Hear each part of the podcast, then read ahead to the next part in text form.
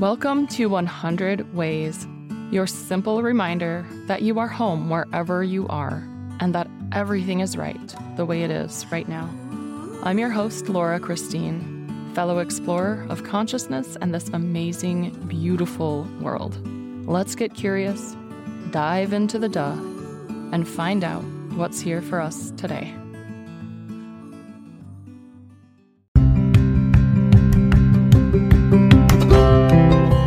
Welcome to 100 Ways. This is your daily exploration of self and soul. I'm your host and fellow explorer, Laura Christine. Let's dive in and find our way home. Hey, I'm with my friend Sam tonight. He said something once that his friend said. What did you hear? Do you remember it? She said, you can use love or you can use logic, but you can't use both at the same time.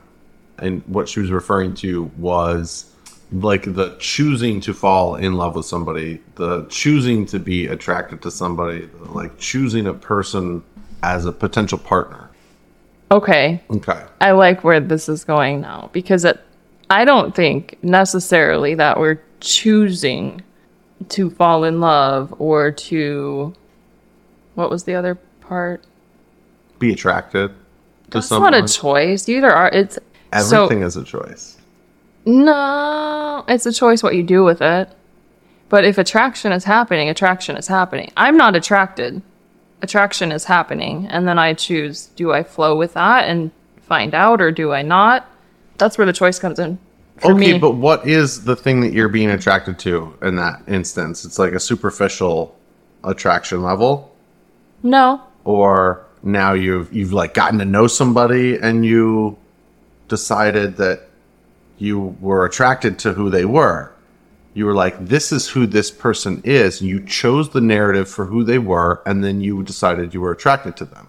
So we're attracted to the narrative that we're making up about something. I think so. Yeah, Because like that happens. our experience of life, our experience of reality is pretty much entirely hallucinated by our brain using the various sensory organs that we have. Like the center of my eyeball, right behind my pupil, has no photoreceptors. It's called your optic disc. There's a blind spot there, mm-hmm. and your brain is filling that in. It's, it's making that up. So when I look as I am directly at you right now, I don't see you. I see a copy of you that I am putting together from when I saw you in my periphery and could actually see what you looked like. Hmm. Now that I'm looking at you, my brain is generating the image of you. So we choose these things, though. We're actively making these choices. It, that's kind of a hard concept for a lot of people to stomach because it makes you responsible for your entire life. And once you become responsible for your entire life, you realize that you can't be a victim anymore. Yeah. And all the bullshit you've been telling yourself falls apart. And that can be really traumatizing and, and terribly scary for um, most people to, you know, encounter, I guess. And so that's the love and logic thing, right? Like love oftentimes doesn't make a lot of sense.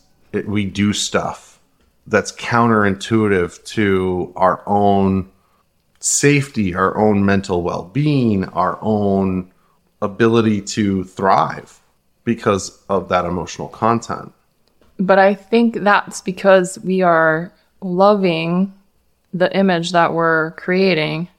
So we're just loving the story that we're creating. Right. We're choosing that, or we're choosing to not do that. We're choosing to not kind of behave in a willfully ignorant manner about ourselves mm-hmm. and our feelings.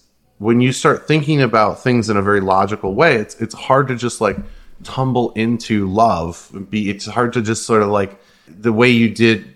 I mean, at least I did when I was like a younger person, late teen, early twenties. You know, I would.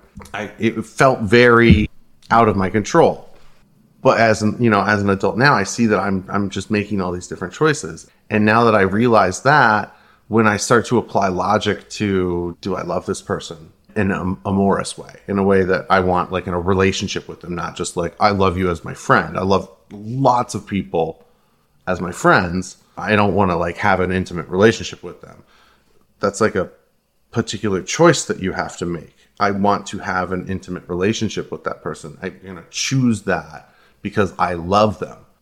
But logic will always get in the way of you like falling sort of like head over heels for somebody because you're going to be examining every aspect of it the whole way. Is this right for me? Is this safe for me? Instead of just being like, those aren't red flags. this is a carnival. She's yeah. hot. I don't care. I love her. There's the choice. I don't care.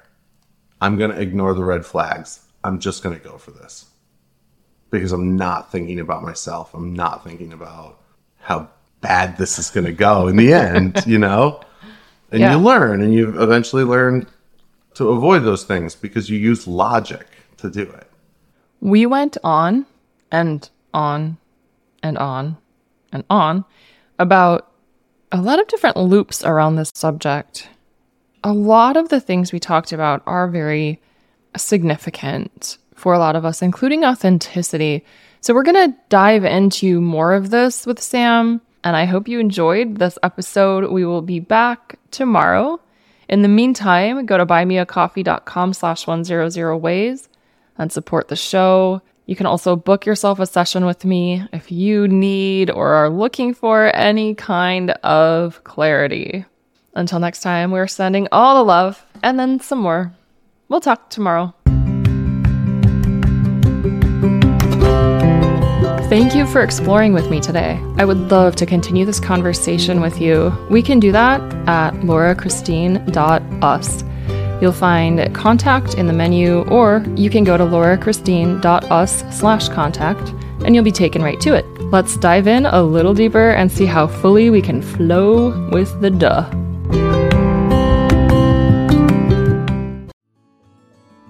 Thank you for being here. I would love to hear from you.